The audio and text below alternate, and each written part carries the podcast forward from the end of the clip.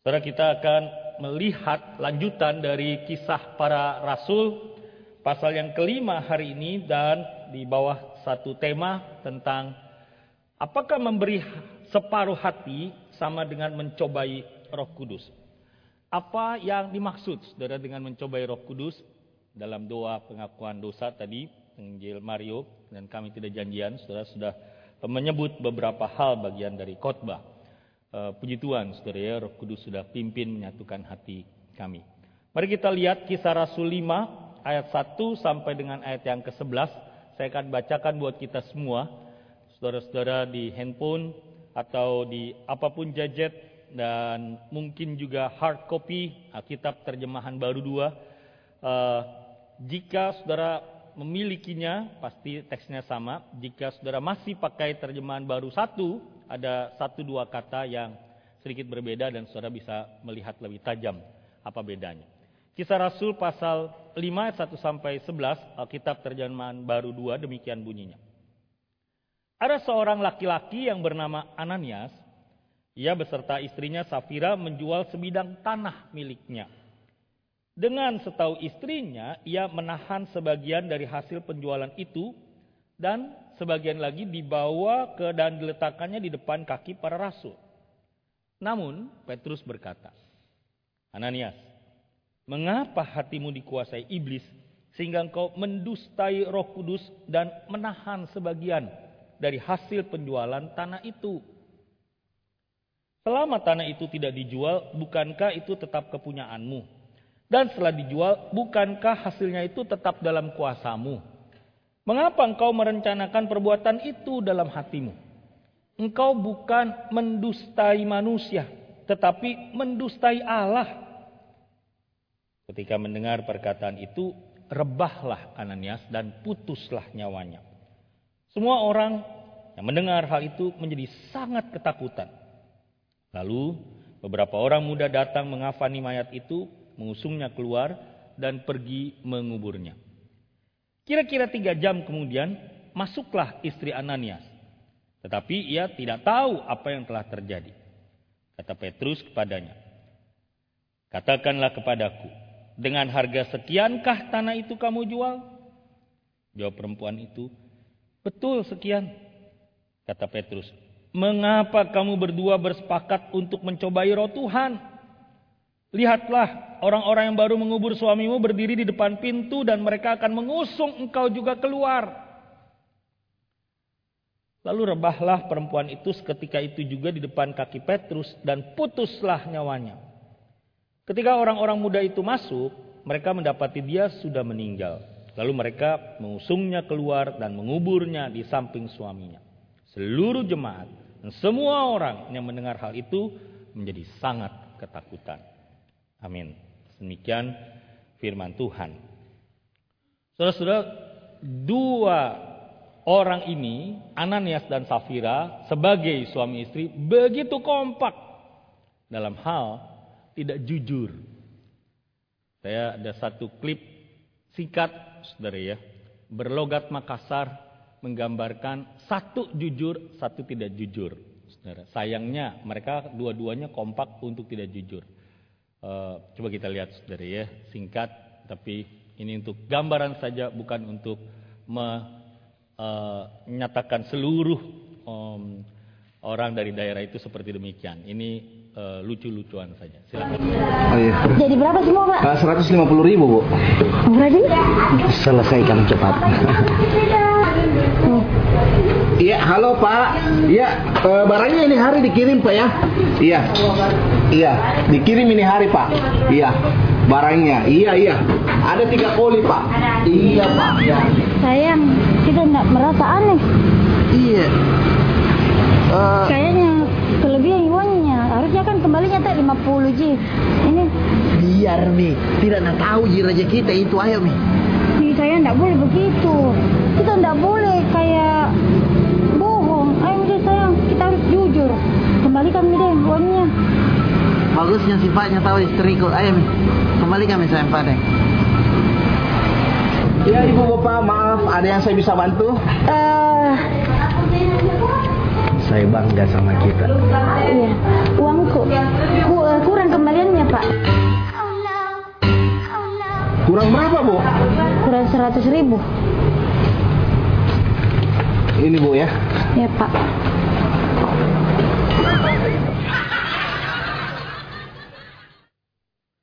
Bagusnya tahu sifatnya istriku, saudara ya. Biar deh begitu ya. Eh, dan seterusnya, saudara dia sangka istrinya jujur. Ternyata lebih butuh lagi uang kembalian lebih. Nah, saudara, ada satu dalam eh, bahasa Inggris dan juga bahasa Indonesia yang disebut sebagai skandal. Apa itu skandal? Saudara, perbuatan aib, perbuatan yang memalukan, atau satu insiden, satu peristiwa yang akhirnya kemudian memang e, secara terbuka e, terpublikasi dan melibatkan satu pelanggaran tata krama, etika, moral, bahkan juga saudara yang sering kali menimbulkan paling besar aib adalah e, masalah moral, percabulan, dosa seksual.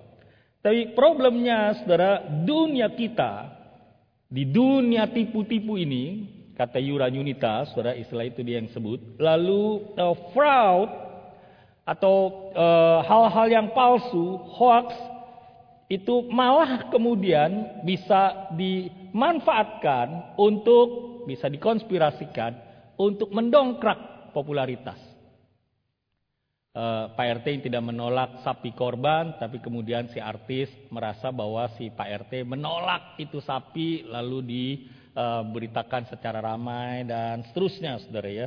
Atau saudara hal yang lain, kebohongan publik uh, menjadi kampanye. Ntar kebohongan diundang sama raja ke Arab atau tidak, saudara dan seterusnya, saudara ya, entah mantan jenderal yang bohong atau mantan gubernur yang bohong, saudara. Tapi itu bisa jadi campaign, bisa jadi kampanye, saudara. Story, image atau tadi disebut sebagai citra diri, saudara, memang menjadi begitu penting di masa kini.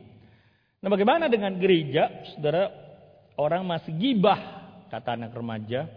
Uh, tahu gibah nggak, saudara? Saya mempelajari kata-kata ini, saudara ya. 12 tahun tidak di Jakarta, terlalu banyak istilah. Gabut, tahu gabut, saudara ya? Gaji buta ternyata itu gabut uh, singkatannya ya. Orang yang Eh, nggak ada kerjaannya, sukanya gosip. Nah, gosip itu disebut gibah. Gabut, nggak ada kerjaan dan seterusnya, saudara. Dan um, saudara orang masih gibah jika skandalnya terjadi di gereja. Mengapa? Karena orang masih berpikir bahwa gereja, apalagi majelis, apalagi pemimpin gereja, atau pendeta, atau rohaniwan tertentu, kok bisa begitu? Ada standar yang orang sadar, saudara, Eh, bahwa harusnya berbeda. Tuhan sebaliknya menuntut kesucian bukan image. Saya harus akui saudara, image itu memang memberi pengaruh. Teman-teman remaja yang ingin bergabung uh, dalam kebaktian umum, uh, tahu rokok Marlboro? Jangan dicoba lah saudara ya.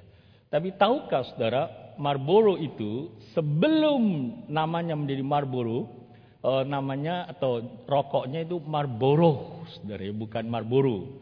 Ada UGH di belakangnya. Citra yang diangkat untuk iklan sebelumnya adalah wanita cantik untuk Marlboro itu. Setelah konsultan dengan uh, salah satu konsultan periklanan besar, saudara akhirnya Marlboro mengganti image-nya. Namanya jangan lagi Marlboro, tapi menjadi Marlboro. Image-nya apa? Eh bapak-bapak jangan bohong deh, dulu tahu juga iklan ini begitu ya. Image-nya apa diciptakan koboi. Nggak ada koboi yang merokok karena pemerintah melarang iklan rokok dengan orang yang merokok, saudara ya. Bahkan dulu tidak boleh ada film di bawah jam 10 yang ada merokoknya atau video klip yang ada merokoknya kalau di bawah jam 10 malam dan seterusnya. Iklannya koboi. Saudara di satu titik Marlboro itu jadi rokok nomor satu penjualan terbesar di dunia karena mengubah image. Kita lihat betapa pentingnya dunia image itu. Nah, sebelum kita melihat saudara kepada apa yang menjadi teks kita hari ini, saya ingin mengajak lihat kita konteks waktu itu, mengapa kemudian Ananias dan Safira ini menjadi salah. Saya hanya ingin bacakan secara singkat saja, tapi saudara sebelumnya saya ingin mengingatkan bahwa sejak Pentakosta, kisah para rasul memang not only the story of the rasul-rasul, atau para rasul, tapi kisah para rasul itu the story of the Holy Spirit. Kita sudah lewati semua ini, Roh Kudus sudah dicurahkan, Roh Kudus mengurapi Petrus dalam khotbah di Serambi Salomo, Roh Kudus membuat 3000 orang percaya, lalu 5000 orang percaya, Roh Kudus menyatakan mujizat kesembuhan di Giba itu, di gerbang indah bait Allah. Roh Kudus menginspirasi Petrus menjawab di persidangan waktu ia berhadap-hadapan dengan tua-tua. Roh Kudus menguatkan dalam penganiayaan. Minggu lalu kita mendapatkan hal ini. Lalu ada bagian pasal yang kita lewati yaitu kisah Rasul 4 ayat 32 sampai 37. Kita langsung kisah Rasul pasal 5 ini. Tapi kisah 4 32 37 Saudara tidak bisa uh, dilewati jika kita mau memahami dengan penuh maksud kisah Rasul 5 ini. Kapan-kapan Saudara saya akan mengajak kita melihat apa ini maksud dengan kebaikan eksistensialis dan kebaikan yang ontologis yang sebetulnya ada di kisah Rasul pasal 4. Tapi hari ini saudara kita lihat kisah Rasul pasal 5 ini dulu. Saudara, roh kudus menghakimi dosa. Pasal 4 yang ayat terakhir, roh kudus menggerakkan untuk hidup berbagi. Orang katolik saudara menyebutnya sebagai komune. Istilah yang sekarang ini yang Pondok Pesantren Al Zaitun itu itu komune, saudara itu makna yang berbeda lagi. Seorang menteri Menko, saudara menyebutnya itu komune, negara sendiri. Saudara kata komuni dalam gereja Katolik perjamuan kudus.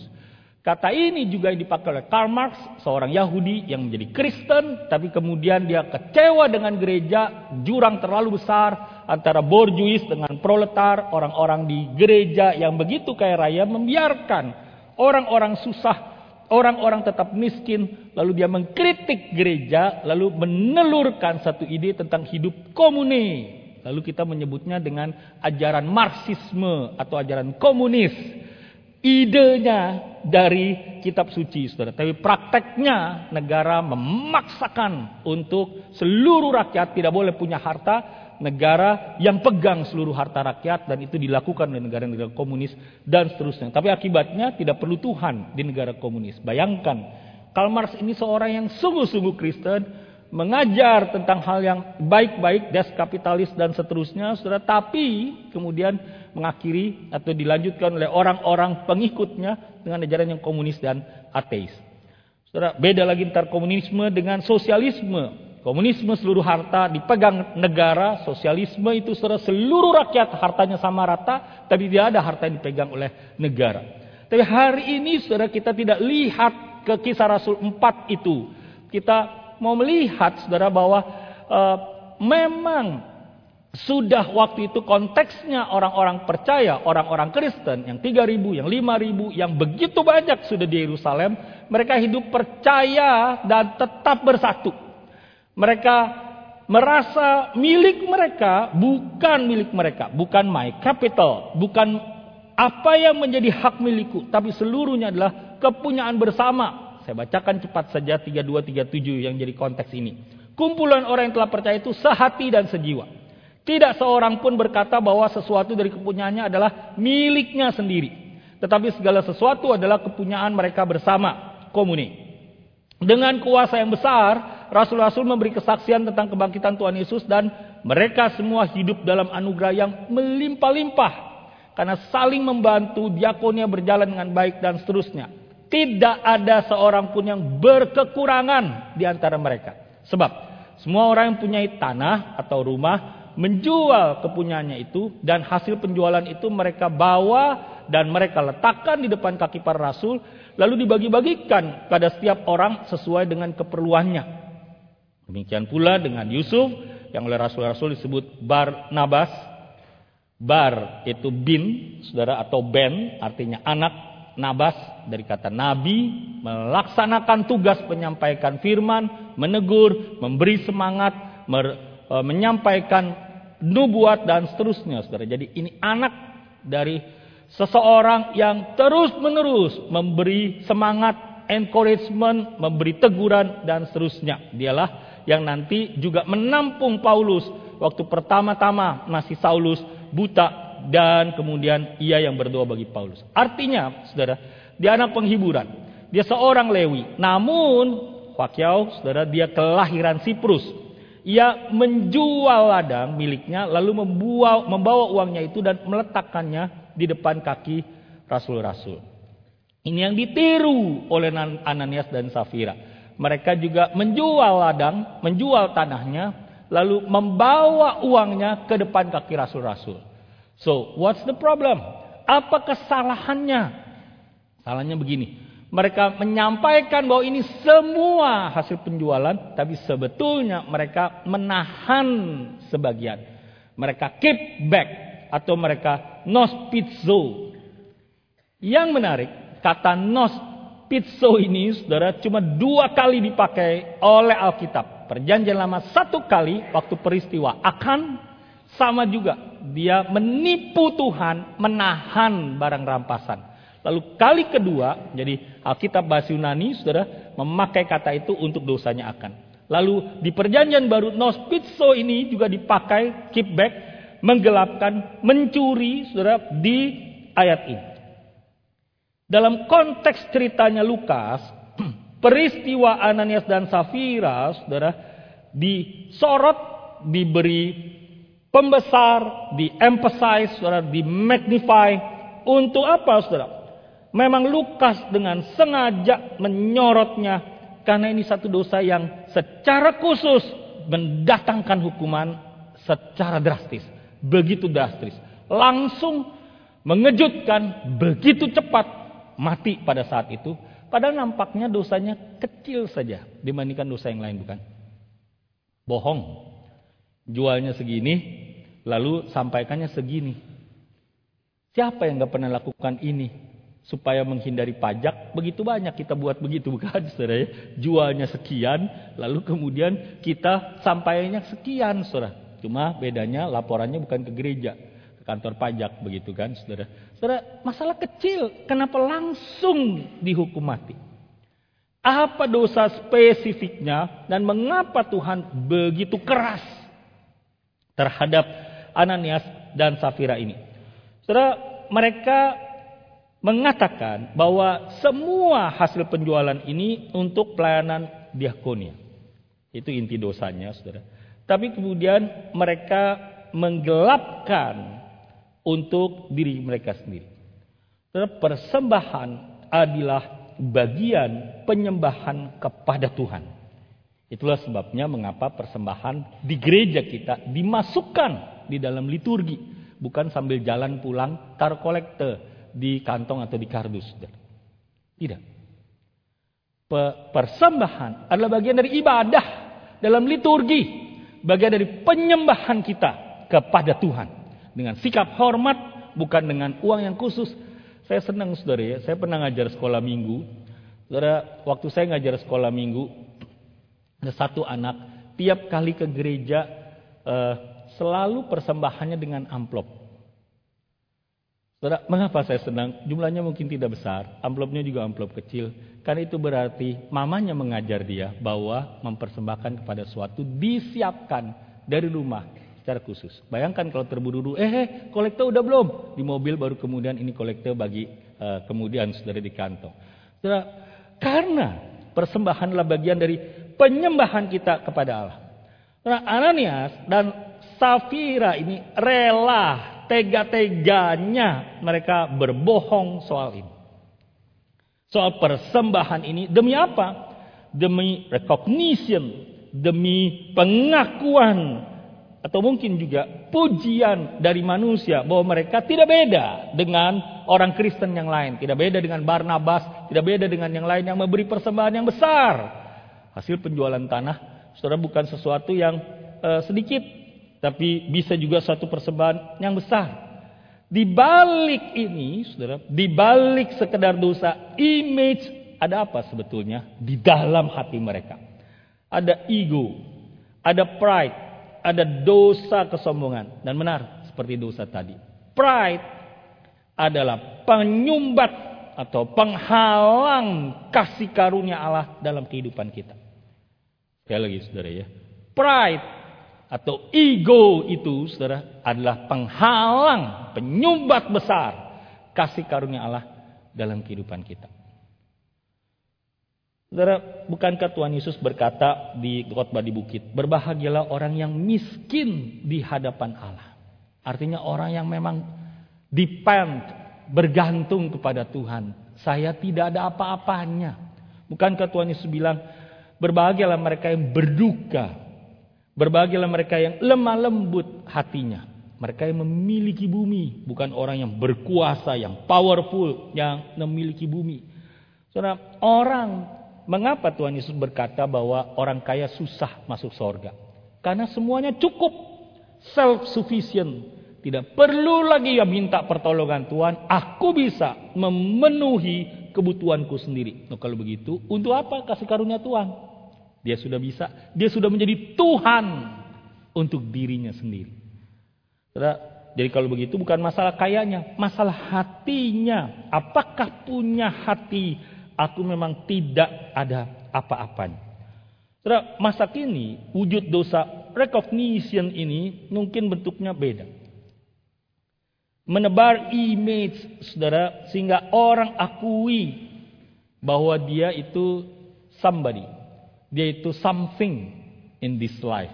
Dia itu seseorang sudah jadi. Saudara, atau Mungkin bentuknya begini saudara ya. Saya nggak tahu saudara. Pernah nggak ada orang yang ketika saudara cerita, saudara perhatikanlah ya. Amerika itu bergeser. Kalau dulu ketemu orang, tanyanya apa? How are you? Kalau sekarang ketemu orang, saudara, itu tanyanya apa? What's your story? Apa ceritamu? Ini karena filsafat postmodernism sehingga tidak ada kebenaran mutlak. Tiap-tiap orang punya kebenaran sendiri. Dan ceritanya adalah kebenaran walaupun menurut versinya. Tapi kalau ada orang yang selalu saudara mau menyampaikan the point of his view or her view atau the story kalau ada orang saudara termasuk pendeta yang kalau ngomong sama saudara begini ya waktu gibah nih itu gosip. Bukan gitu ceritanya. Gini loh ceritanya. Saudara itu hati-hati saudara ya. Dia bukan sedang point of view, saudara. Jangan-jangan dia begitu pandainya membuat narasi, begitu pandainya membuat story, ya mungkin hamba Tuhan, saudara, lalu kemudian saudara percaya versinya, padahal dengan narasinya, dengan storynya, kebenaran bisa ditwist, sehingga yang salah bukan dia, yang salah adalah orang lain, majelis, sinode, pendeta lain, saudara, bukan dirinya. Saudara membuat narasi, story yang fake, yang bohong adalah kanker yang mematikan, bahkan menghancurkan tubuh Kristus. Saudara, kerohanian yang demikian, yang selalu punya the version of my story adalah kerohanian yang sungsang. Teman-teman remaja tahu apa itu sungsang? Kalau lahir dari rahim ibu, kalau tidak sungsang itu kepalanya duluan. Ibu-ibu zaman dulu sebelum ngelahirin suka dibilang begini, ngepel, ngepel gitu ya. Supaya apa? Supaya lahirnya normal. Lahirnya sungsang, kaki duluan, susah, ribet, saudara ya. Sekarang gampang aja dibelah dokter beres, saudara ya. Tapi ibu-ibu zaman dulu kan nggak begitu, saudara. Tidak ada itu operasi, tidak ada itu bedah, tidak ada itu sesar, saudara. Jadi Sebelum lahir jalan kaki yang banyak. Sebelum lahir ngepel yang banyak. Dan seterusnya saudara. Senam yang banyak dan seterusnya. Kerohanian bisa sungsang.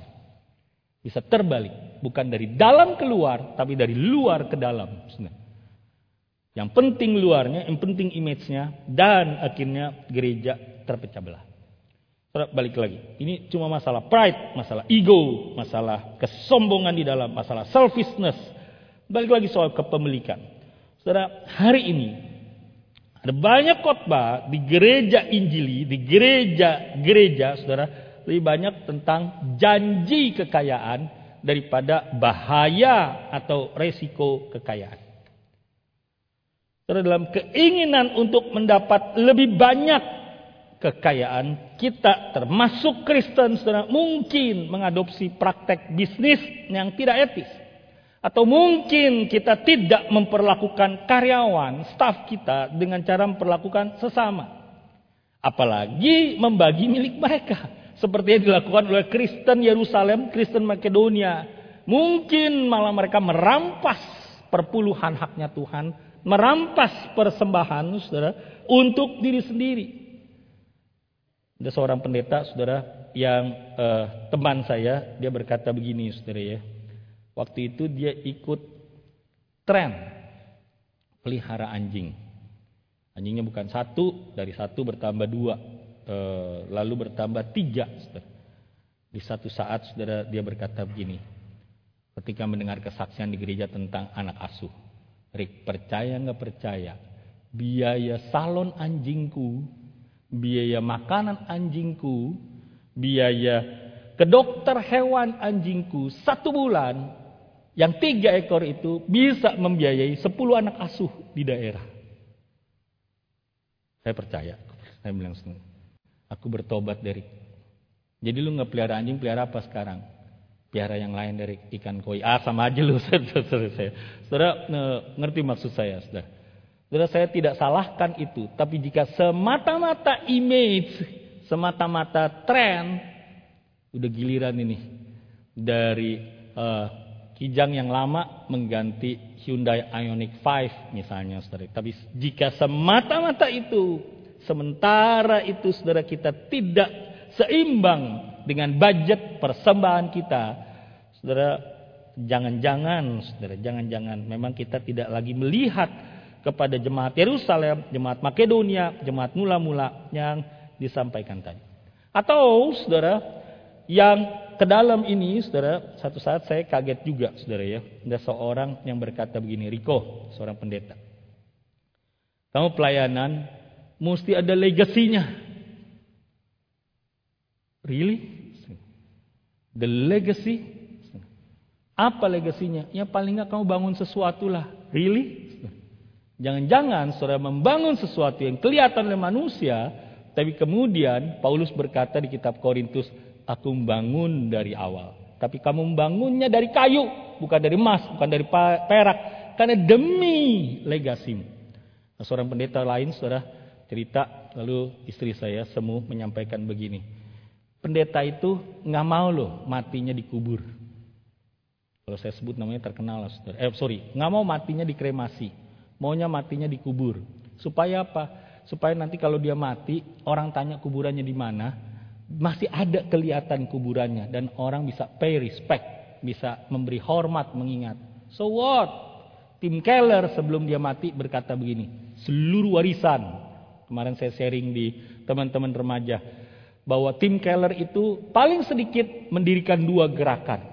City to city, bukan Mbak City to Mbak City, saudara tapi city to city, kota-kota. Yang kedua Gospel Coalition Saudara, dua gerakan ini sesuatu yang besar dan mempengaruhi khususnya gereja reform, gereja presbyterian di Amerika dan seluruh dunia. Gereja reform presbyterian itu gereja kerah putih di Amerika. Kerah putih kalau white color itu berarti kelas menengah ke atas. Kalau blue color itu kelas menengah ke bawah, saudara. Tapi saudara, Tim Keller mengubah wajah presbyterian juga untuk seluruh orang saudara dan diverse tidak lagi bule yang uh, white color tadi saudara yang uh, menengah ke atas saudara Tim Keller sebelum dia mati Mei lalu dia meninggal dunia dia berkata begini tidak ada sukacita lebih besar dalam kehidupanku kecuali Lukas 10 Lukas 11 yang berkata Lukas 10 ayat 29 Lukas 11 nanti juga tentang berbahagia Lukas 10 29 Bersukacitalah kamu bukan karena keberhasilanmu mengusir setan, bukan karena keberhasilanmu dalam pelayanan, tapi bersukacitalah karena namamu terdaftar di sorga.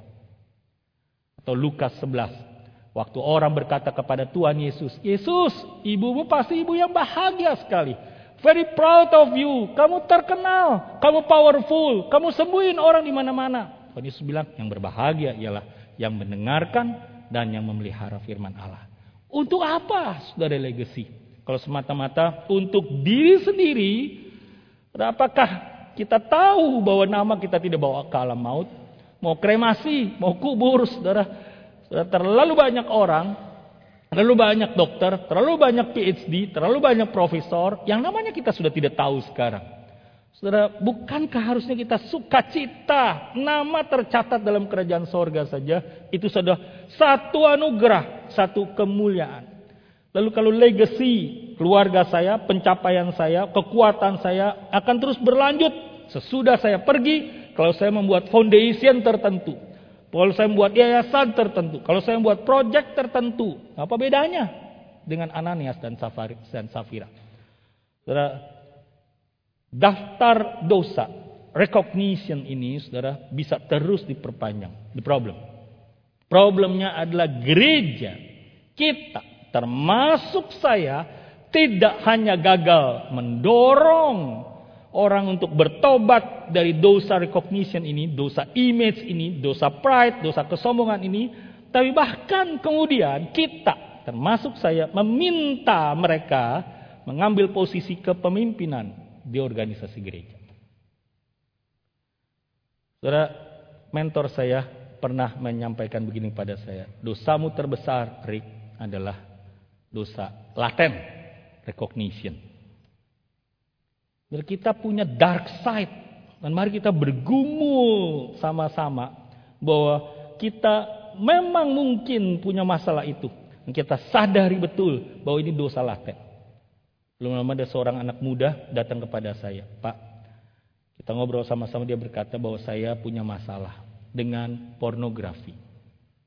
Saya berkata, berkata begini, Jangan mengatakan kalau nanti kamu kelak lepas dari dosa ini jangan mengatakan bahwa kamu sudah beres. Katakanlah saya mantan pecandu. Karena itu sekaligus mengingatkan bahwa karena saya ini mantan masih bisa satu saat jatuh lagi kalau tidak hati-hati. Saudara kita seumur hidup diperhadapkan pada tantangan ini. Sekarang ada kalimat, ada ayat di situ saudara bahwa kuasai oleh iblis dikuasai oleh setan. Bisakah iblis menguasai hati? Tidak ada yang mengatakan, tidak ada catatan bahwa Ananias dan Safira ini bukan orang percaya. Artinya mereka orang percaya. Telah dikuasai atau demonization atau demonisasi terjadi juga ketika iblis memasuki Yudas. Kalau begitu, bagaimana kita mendefinisikan dikuasai iblis ini padahal itu orang percaya. Ini bukan kerasukan setan, tapi ini satu peristiwa dalam kehidupan orang Kristen, orang percaya ketika setan membuat orang percaya begitu terobsesi dengan ide tertentu, kegiatan tertentu, mungkin membangun gereja, mungkin saudara sesuatu yang begitu rohani, dan memakai kata demi Tuhan, demi kemuliaan Tuhan. Sehingga akhirnya saudara, ide ini, kegiatan ini jika tidak hati-hati bukan merupakan yang dari Tuhan asalnya, ada terselip the hidden selfishness di dalamnya, saudara. Akhirnya bahwa kita terbawa oleh pengaruh si iblis itu, lalu kita dibutakan terhadap konsekuensinya. Jadi kalau pertanyaannya, kalau begitu iblis dong yang salah. Saudara, memang aktivitas setan ada mempengaruhi Ananias dan Safira, mempengaruhi kita juga. Tapi setan beraktivitas di dalam diri kita tidak menghilangkan kesalahan dan tanggung jawab dari Ananias.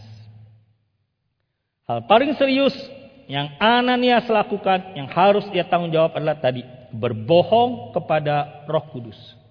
Dan memberikan total seluruh milik yang Tuhan percayakan pada kita itu not a mandatory. Bukan satu kewajiban, itu sifatnya sukarela. Tapi kalau kemudian memberi dan menahan sebagian, lalu mengatakan bahwa itu seluruhnya, saudara, itu sama saja berkata kepada Tuhan, kepada Roh Kudus bahwa engkau tidak tahu apa yang kuperbuat. Itu artinya saudara menolak Roh Kudus. Itu artinya saudara menganggap dia tidak berdaulat. itu artinya saudara menghujam langsung kepada dia Allah yang maha tahu termasuk roh kudus pribadi Allah yang maha tahu ini yang mengerti dalam-dalamnya hati dan motif kita walaupun ditutup dengan yang namanya perbuatan baik. Saudara, ini tetap tanggung jawab kita yang mungkin saudara, saudara tidak pernah dosa yang besar itu langsung bruk jatuh kita. Dosa besar itu saudara atau publicly sebetulnya dimulai dari hidden, dari diam-diam, tersimpan, terus bergeser. Begitu maha sabarnya Tuhan sehingga tiap kali dosa yang hidden ini ia tahu bahwa kita sudah melakukannya, tapi Mazmur 32 berkata, ia tutupi dosa itu, ia tutupi dosa itu. Makin terbuka, makin kita tidak tahu, buk, kita ketangkep basah, saudara. Dan kemudian akhirnya dosa begitu terbukanya. Tapi itu pun dalam kasih karunia Tuhan sebetulnya waktu terbuka.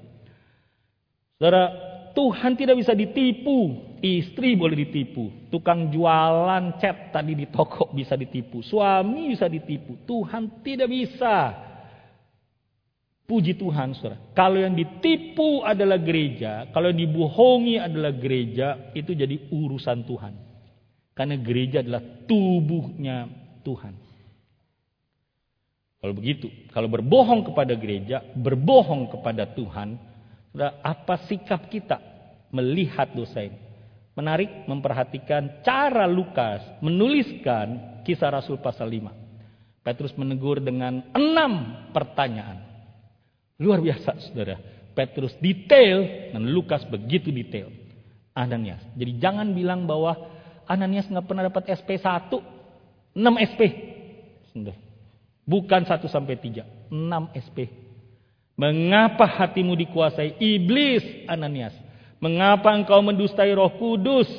Mengapa engkau menahan sebagian dari hasil penjualan tanah? Mengapa engkau tidak melihatnya sebagai hak milikmu? Mengapa tidak manage hasil penjualan dalam yang dalam kuasamu. Engkau dikasih hikmat untuk manage seluruh harta benda yang Tuhan kasih. Termasuk membajatkan persembahan. Mengapa engkau merencanakan perbuatan itu? Yang paling tajam saudara. Berarti kamu intentionally dengan sengaja planning bersama-sama dengan istri mulai dari dalam hati membohongi Tuhan.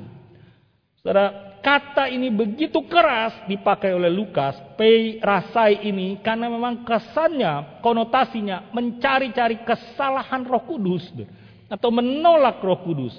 Saudara, kata ini sebetulnya dipakai sebagai gelarnya setan. Jadi dengan kata lain, Lukas mau mengatakan begini, Ananias itu mau seperti setan mencoba Yesus, mencobai Roh Kudus. Ini kata yang dibandingkan, saudara, kata yang dipakai sebagai gelarnya setan ini. Saudara, kehadiran Roh Kudus ternyata tidak membuat setan pergi, justru iblis berusaha bersaing untuk menghancurkan karya Roh Kudus di dalam orang percaya dan menolak pribadi dan karya Allah Tritunggal. Hati-hati ya. Walaupun kita ini dipenuhi oleh Roh Kudus, saya mesti koreksi sedikit, saudara, yang sering kali dipakai adalah kata kepenuhan roh kudus. Saudara, Alkitab tidak pernah satu kali pun memakai kata kepenuhan roh kudus. Karena kata kepenuhan roh kudus satu state, satu kondisi tertentu seperti orang kerasukan setan. Berarti bisa dirasuk, lalu bisa keluar lagi setannya. Alkitab tidak pernah. Alkitab selalu memakai kata kerja. Dipenuhi oleh roh kudus. Kitanya pasif, kata kerja pasif saudara, tapi terus menerus kita terbuka dan roh kudus makin lama makin memenuhi kita sebatas, sejauh kita menyerahkan diri kita kepada Tuhan. Saudara, sekali lagi ya, saya tidak menyalahkan pendeta yang khotbah menggunakan kata kepenuhan Roh Kudus karena itu kesimpulan kita. Tapi sebetulnya kita tidak pernah kata benda, kata state untuk dipenuhi Roh Kudus. Selalu kata kerja. Kehadiran Roh Kudus dipenuhi Roh Kudus, bukan kemudian artinya kita tidak bisa lagi dipengaruhi setan. Setan terus bersaing untuk membuat kita menolak Tuhan, untuk membuat kita menghancurkan karya Tuhan di dalam diri kita. Sekarang saudara pertanyaannya, mengapa Tuhan tidak menghakimi dosa masa kini seperti yang ia lakukan terhadap Ananias dan Safira. Coba seandainya saya berdoa begini sama Tuhan, Tuhan berikanlah saya karunia Petrus. Kalau saya negor orang, orangnya langsung mati. Wah makin sedikit deh jemaat saudara di gereja. Saudara ngerti maksud saya ya saudara. Saudara, mengapa Tuhan pada masa kini, saudara secara demikian tidak menghakimi dosa seperti waktu yang lalu. Saudara Tuhan memberi kita contoh khas dari ekspresi kuasa Tuhan di era yang baru. Tadi saya sebut, kata itu dipakai cuma dua kali. Di zaman akan dan di zaman roh kudus. Berarti satu era baru. Waktu orang Israel masuk ke tanah perjanjian Kanaan, lalu akan mencoba menipu Tuhan, membohongi Tuhan, menggelapkan sebagian rampasan. Sekarang Ananias di era baru, era Roh Kudus menggelapkan, menipu Roh Kudus. Saudara, lalu secara drastis karena ini memang Tuhan beritahu kita satu kali mau tunjukkan betapa seriusnya dosa dan kekudusan Allah Tritunggal. Saudara kalau baca kitab imamat, sekarang sambung lagi dengan kitab bilangan di dalam gema. Saudara, detail sekali urusan dosa. Cuma urusan pakaian dalam, pakaian luar diatur sama Tuhan. Demi kekudusan Tuhan. Cuma urusan makanan, cuma urusan mimpinya apa, cuma urusan menyentuh mayat, cuma urusan jenis kelamin, sudah akhirnya terus menerus itu berulang-ulang disampaikan. Saudara, kita mungkin tidak lagi melihat penghakiman seperti itu hari ini, tapi saudara, nanti penghakiman hari terakhir akan ada banyak kejutan. Kenapa saudara hari terakhir akan banyak kejutan? Karena apa yang kamu katakan di dalam gelap akan didengar dalam terang. Dalam apa yang kamu bisikan ke telinga dalam kamar akan diberitakan dari atas rumah. Khususnya Lukas 12 ayat 47 48 saudara uh, menyampaikan sesuatu yang sangat penting karena mereka yang hidupnya dekat dengan kebenaran firman Tuhan saya ingat pada David pernah khotbah di salah satu uh, rapat hamba Tuhan, saudara, bahwa penghakiman Tuhan akan dimulai dari kita, dari orang-orang yang melayani Firman. Karena itu hendaklah kita hormat terhadap pelayanan Firman yang Tuhan percayakan ini. Saudara, Tuhan memulainya dari orang yang paham Firman, yang mengetahui Firman, saudara. Pada waktu pengadilan zaman terakhir itu. Adapun hamba yang tahu akan kehendak tuannya, Lukas 12 47 48, tidak mengadakan persiapan, tidak berbuat sesuai dengan kehendak tuannya, ia akan menerima banyak pukulan 48. Namun hamba yang tidak tahu dan melakukan apa yang pantas mendatangkan pukulan akan menerima sedikit pukulan. Setiap orang yang percaya kepadanya banyak diberi, akan banyak dituntut. Tapi siapa yang banyak dipercayakan akan lebih banyak lagi dituntut darinya. Setiap kebenaran yang kita pahami. Lalu dengan sengaja seperti Ananias. Dengan sadar kita pilih untuk melanggarnya. Itu sama dengan dosa mencobai Tuhan. Membohongi roh kudus. Karena itu seharusnya berkubulah kita sampai di titik maksimal untuk mentaati setiap kebenaran yang kita telah terima. Kalau gitu nggak usah dengar khotbah aja pak. Makin banyak makin dituntut. Kalau begitu sikap kita, berarti kita tidak menyadari betapa Tuhan cintanya kepada kita. Karena kita tidak pernah tahu upah yang Tuhan sediakan kelak dalam kerajaannya, saudara. Belajar bahasa sorga dengan kebenaran firman. Saudara, apakah cuma kita yang bergumul? Apa masalah Agustinus, Bapak Gereja di tahun 300? Pencetus dari eh, teologianya Calvin. Calvin 1500, 1200 sebelumnya Agustinus Bapak Gereja telah meletakkan dasar dari teologi. Dia berkata, Adam pertama, saudara, maka manusia bisa berdosa. Waktu Adam kedua jatuh, maka manusia tidak bisa tidak berdosa. Nanti Adam kedua datang, manusia bisa tidak berdosa. Nanti Adam kedua datang kedua kali, maka manusia tidak bisa berdosa. Itu, itu ringkasan teologianya, saudara, yang luar biasa sebetulnya. Tapi Agustinus punya pergumulan pribadi. Umur baru 17 tahun punya anak gelap. Bukan anak warnanya gelap, saudara ya. Punya anak hasil hubungan gelap. Begitu muda. Sudah dia punya masalah dosa seksual. Lalu dia jadi pastor. Jadi romo. Dia mencatat di bukunya. Kalau aku bergumul dengan hawa nafsu. Dia main pelacur, main pelacur, main perempuan, main perempuan. Mamanya yang berdoa, Monica, supaya akhirnya Agustinus ini bertobat.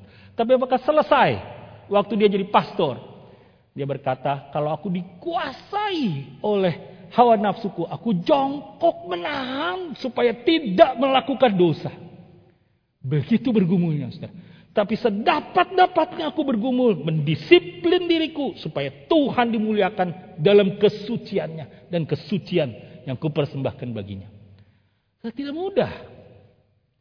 Tapi saudara, maukah?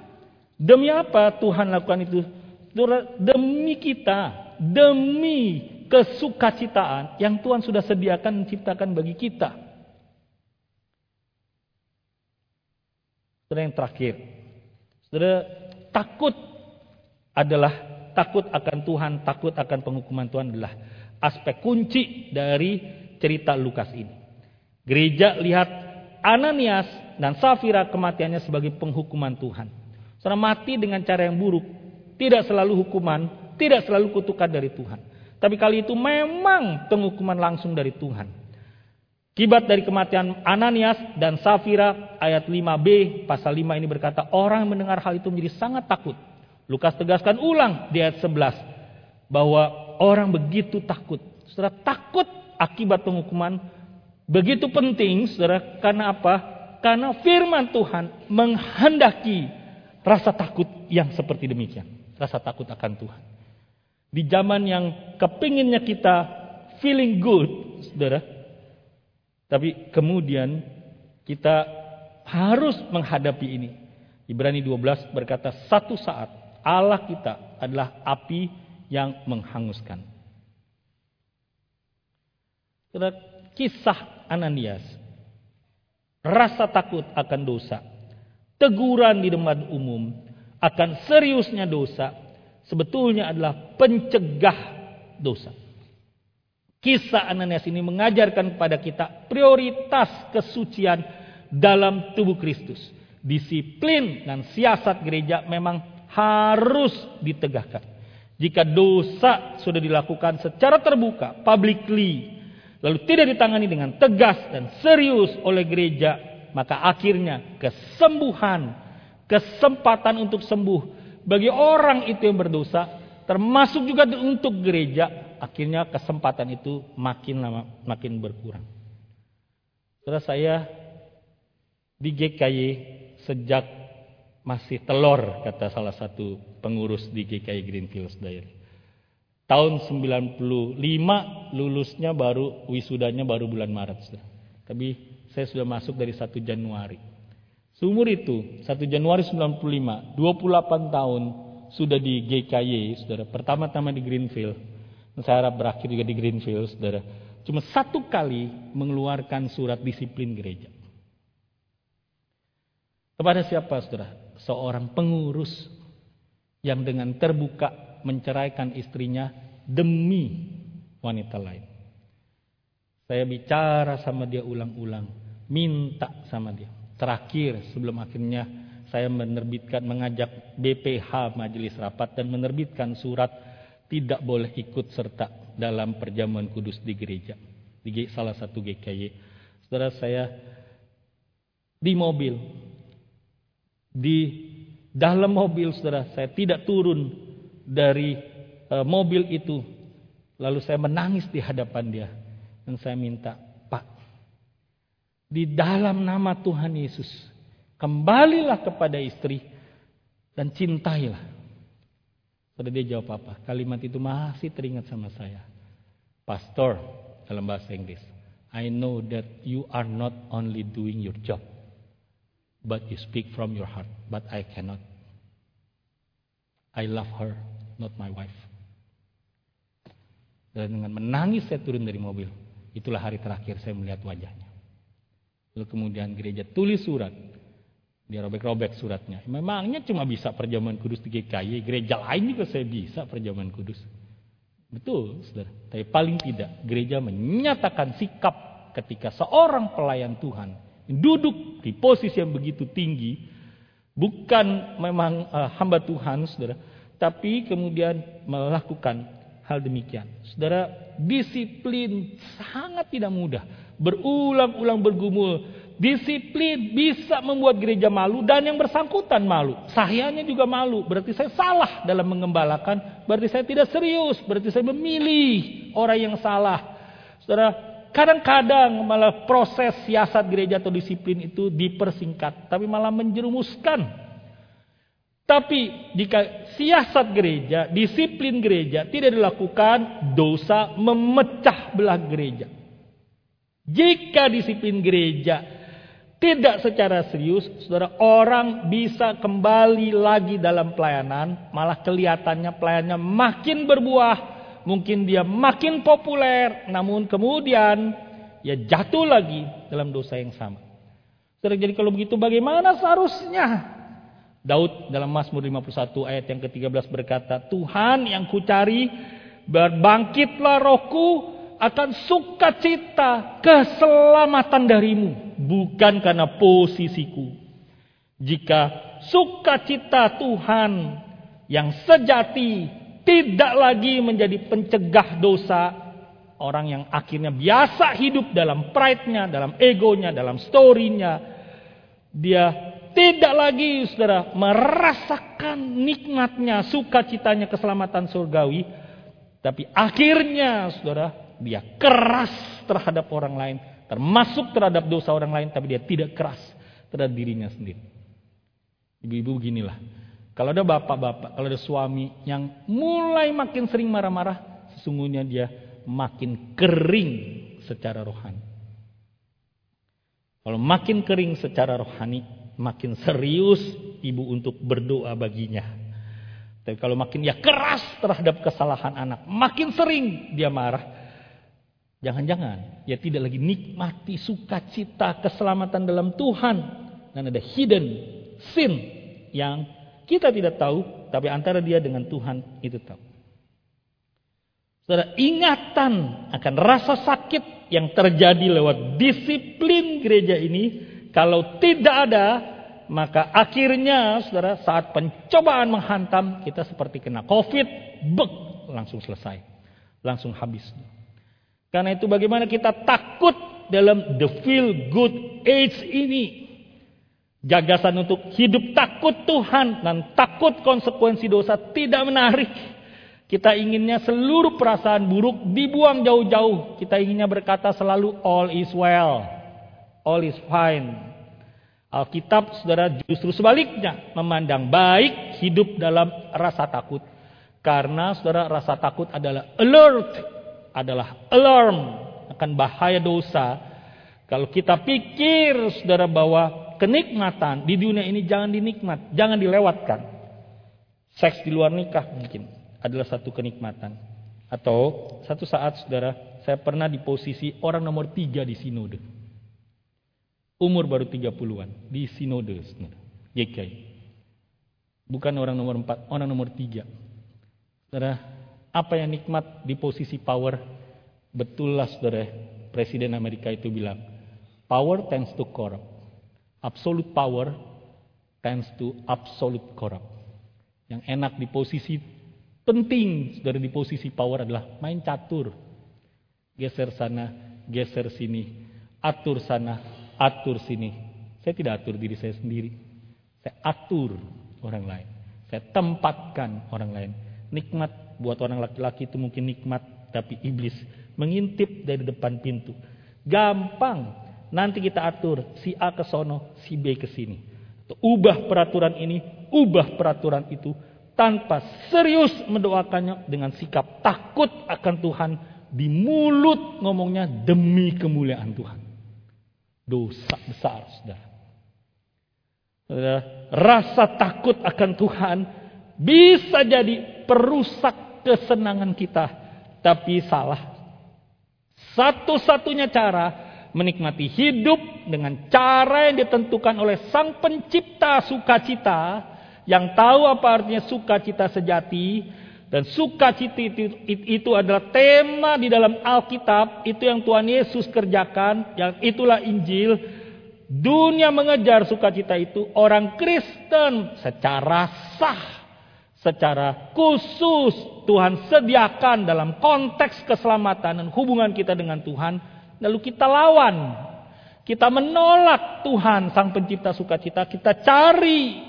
Menurut saya sendiri, saya atur sendiri, walaupun dibungkus demi gereja. Oh please, pilihlah rasa takut pada hal yang tidak dikenan Tuhan pada konsekuensi dosa mendahului apa pun yang kita pikir demi kebaikan dan demi kenikmatan. Takut akan Allah, memilih yang dikenan Allah merupakan pintu gerbang menuju kenikmatan yang sejati, sukacita yang sejati. And my friend, rasa takut itu adalah then our friend, rasa takut akan Tuhan. So, saudara, ada banyak kesaksian tentang itu. Tentang takut akan Tuhan. Seorang direktur satu saat malam-malam terus bekerja di uh, tengah-tengah kantornya dan kalau bos belum pulang, sekretaris juga belum pulang. Semakin malam cuma mereka berdua di kantor. Sudah tengah malam, hampir tengah malam, sekretarisnya bilang gini, "Bos, it's only you and me here. Cuma engkau dan saya di sini. So, kata bosnya. So, what do you, what are you waiting? So, kita cuma berdua. Kamu apain saya? Apa saja, silahkan. Saudara kalau ditawarkan begitu oleh sekretaris, saudara jawabnya apa? Kucing mana yang nolak ikan asin? Begitu kan saudara ya. Saudara, bosnya bilang apa? Bosnya orang Kristen yang baik. Dia bilang gini, it doesn't work. Apa artinya? Itu nggak laku buat saya. Itu work for others, but not for me. Bukan begitu caranya kita berhubungan. Not like that. It doesn't work. Tapi itu berkaitan dengan dosa seksual, takut akan Tuhan. Dua hamba Tuhan GKY, saya tidak sebut namanya, dalam salah satu khotbahnya menyebutkan kesaksian yang sama, saudara. Dua ini tidak janjian, tapi dua-dua tahu cerita peristiwa itu. Yang saya belakangan juga tahu setelah saya uh, tanya ulang, saudara. Apakah benar terjadi peristiwa itu? Di salah satu gereja ada mantan majelis yang begitu marah terhadap majelisnya. Dia maki-maki pendetanya, dia penjarakan saudara pendetanya. Dia marah terhadap gerejanya, terhadap majelisnya. Pokoknya dia marah-marah, dia maki-maki, dia tulis surat, dia marahin itu gereja dan seterusnya.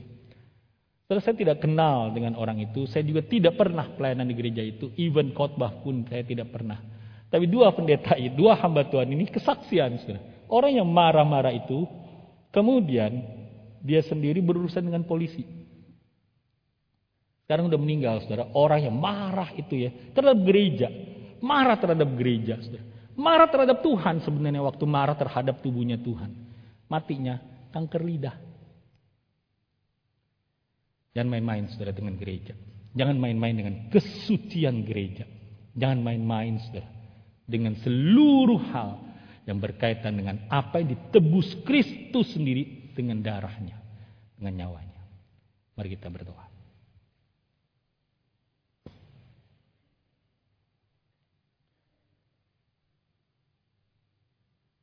Mari satu menit.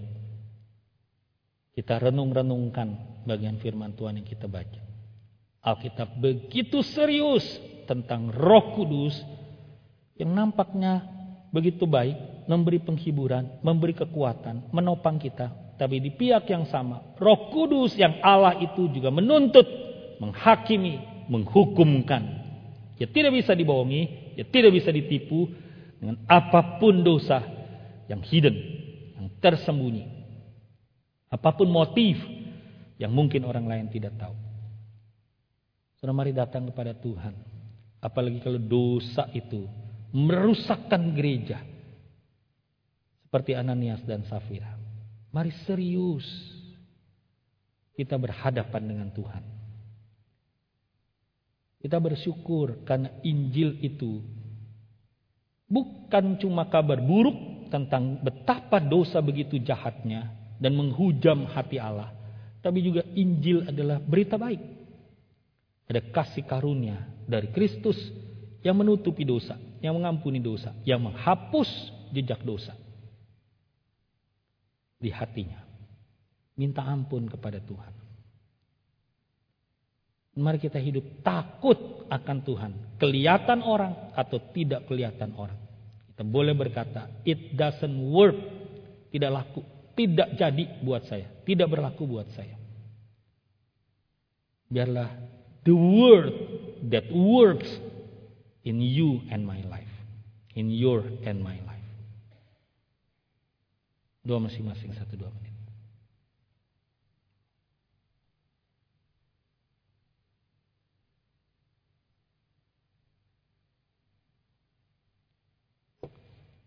Tuhan kami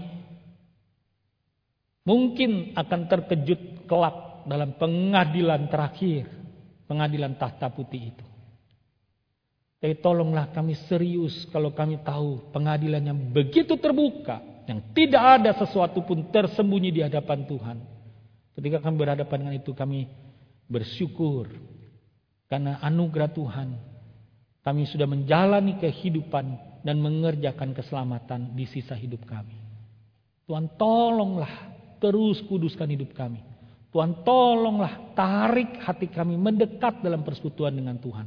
Tolonglah kami sadar iblis senantiasa mengintip di jendela, di pintu untuk cari celah. Mempengaruhi dan akhirnya menghancurkan kami. Walaupun atas nama sesuatu yang rohani. Tuhan tolonglah kami tidak ingin punya kerohanian yang sungsang dari luar ke dalam. Kami ingin punya kerohanian yang dari dalam keluar. Terima kasih Tuhan. Dalam nama Tuhan Yesus kami bersyukur.